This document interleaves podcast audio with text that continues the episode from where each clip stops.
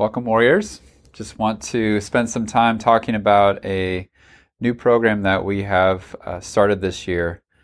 It is a piloted, targeted special education program. So, let me talk a little bit about why we're doing this.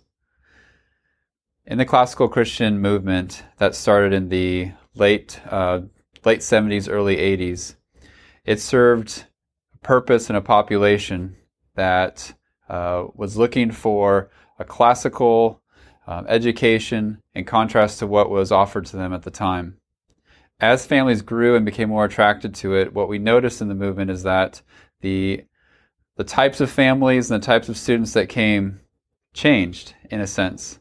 We started seeing kids in all shapes, sizes, colors, and also abilities. So the question that has come up recently in the national movement is what is a classically educated student? Do they have to fit a certain mold or a shape? Well, us uh, here at Annapolis, we believe in serving the family in a covenantal way. Deuteronomy 6 talks about it in terms of that the family's primary responsibility is to love God and then pass it on to their their children to pass on to the next generation. We partner with families in doing that. Well, not all families fit a certain tight criteria.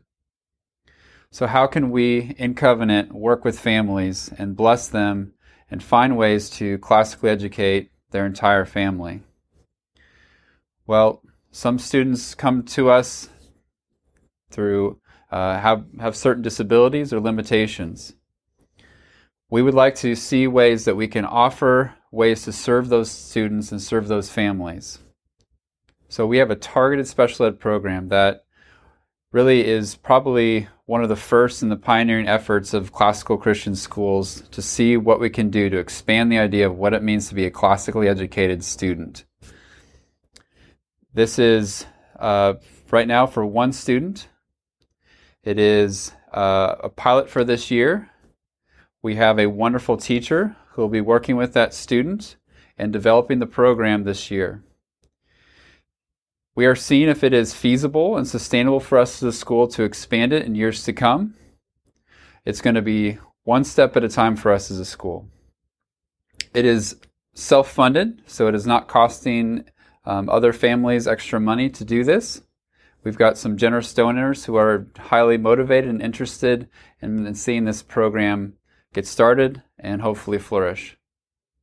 What does that mean to your children in classes?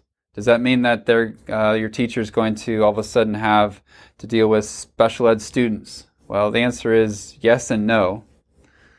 Yes, they will be in our school, in our classes. They'll be at morning time in chapel. But no, the teacher is not going to be directly responsible for them because we have hired a highly qualified teacher to work with them.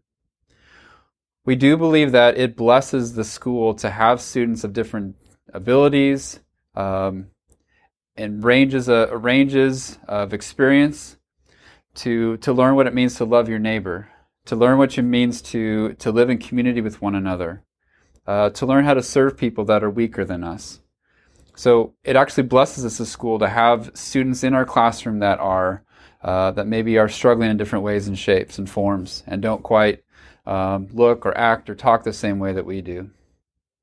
So we do feel like this is a good direction for us. It fits the mission of a school and the mission of serving our families in the best way possible. So what it means to be a Annapolis Warrior is going to look a little different this year, but we're, we're happy to see these changes and we are embracing those changes and um, look forward to, to seeing where God leads and the doors that He's opened and uh, see where this program can go.